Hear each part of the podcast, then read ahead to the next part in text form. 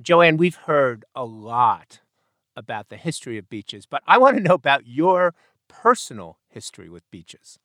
Wow, my personal history of beaches. Okay, well, it's kind of in two parts.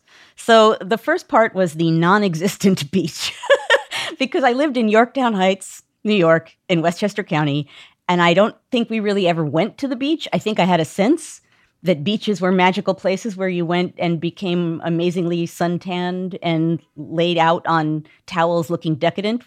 Uh, but we went to Sparkle Lake. that was that was where we went in the summer. I'm sorry, Sparkle Joanne. Lake, That's our next show. the Sparkle Lake, yes. uh, it it was just what it sounds like. It was a small lake.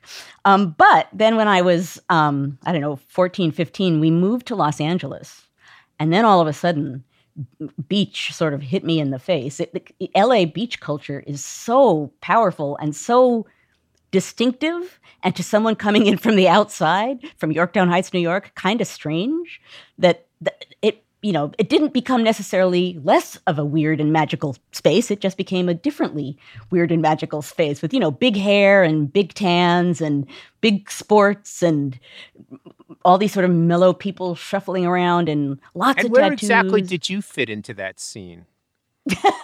sitting on the sand with my friend with my eyes really big staring all around i think was largely what i was doing And and was it a native thing? I mean, was this very much the local culture, or did people come from all over uh, to go to these beaches, Venice Beach or whatever? Oh, good question. I mean, I think it was both. M- my sense when I was there was that it was mostly local people. Um, I mean, I, I know for sure that uh, when I was in high school, a lot of people somehow or other ended up on the beach from high school. Um, so I think it was largely like Santa Monica beaches was was really where we were going, and Yeah. um, it it was a local area, but it was very much, you know, to me, a dramatic, big, sandy beach of a sort that I don't think I'd ever really seen before. And then, of course, Eastern Tennessee is famous for its beaches. So, you want to recall some of your earliest memories and encounters with the Well, I wasn't planning on being defensive, but I will have you know we have lots of TVA lakes uh, that have what might be called beaches, uh, and those were good for water skiing and things. But growing up, we were about uh, five to seven hours from Myrtle Beach. Wow. Um, and Oh, and- and yeah. in my childhood, vacation and beach were the same thing. And there was just no, that's only place anybody would think of going on a vacation was to Myrtle Beach. The idea of going down to a motel and having actual seafood that had not been frozen uh, was a huge deal. And of course, this is a generational thing. The idea was to get just as suntanned through as many intermediate stages of being burnt as you could in as short a period of time. So you'd actually lather up with, you know, this coconut butter and stuff to intensify Oil. the yeah.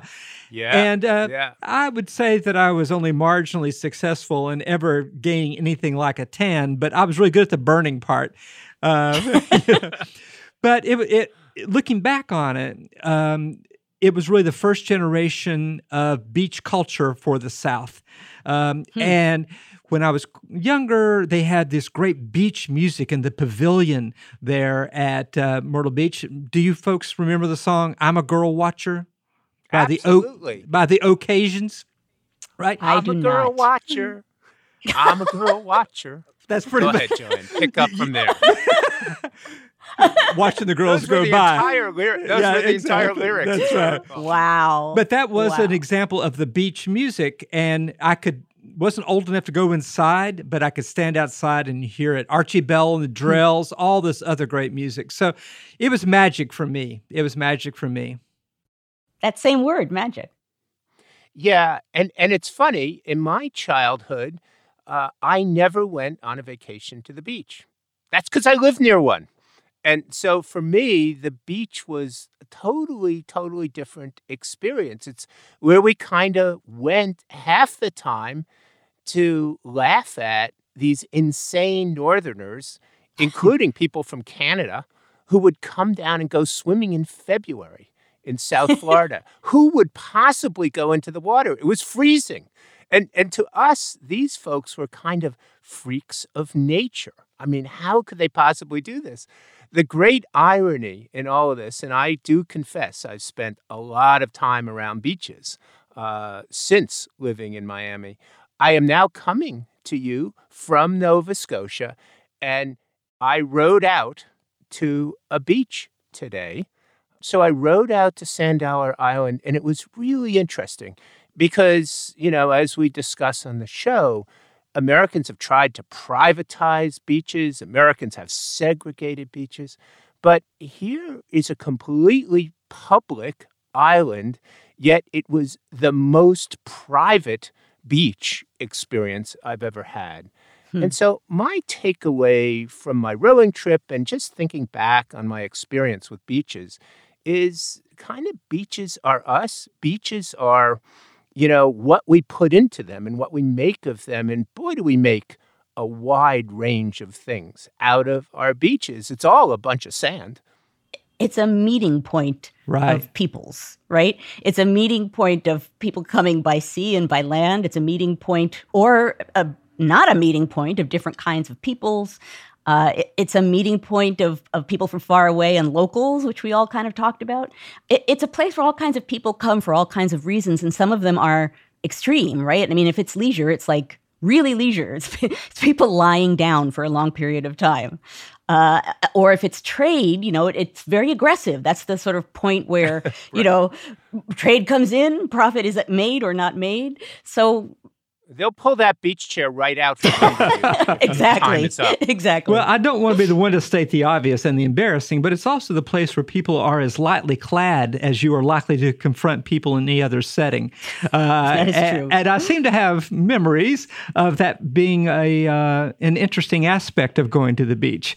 Uh, and so it's suddenly not only is there this diversity of people there for a diversity of reasons, but suddenly they are shorn of a lot of the um, shielding that they have hmm. and the identity. So you can't really tell if somebody uh, is from nearby or far away, except maybe by uh, their truck driver's tan, as we called it. You know, just the white shoulders and, and tanned arms. If they're but, going in the water in February, they're from far away in Miami.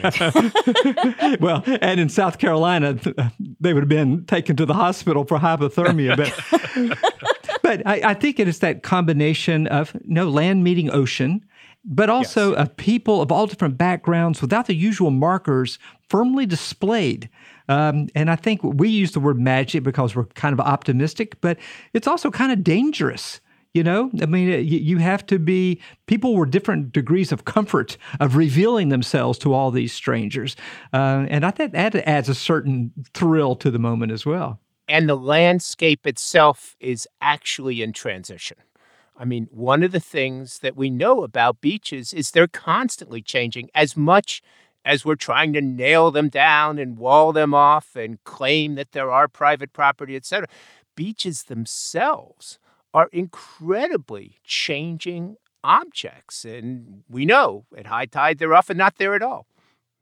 And in, in modern times, I mean, people are going to the beach eh, for either one whatever reason for for leisure as ed just said um, they are largely scantily clad uh, and not only does that make it dangerous but it, it's sort of enforced intimacy right you're, you're suddenly seeing people in a way that you would never see them otherwise and you're closer up to them if you're all on the same beach than you might be otherwise so it it it, it be, well, I guess comes back to magical.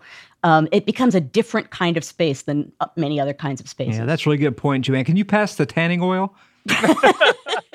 Here you go, Ed.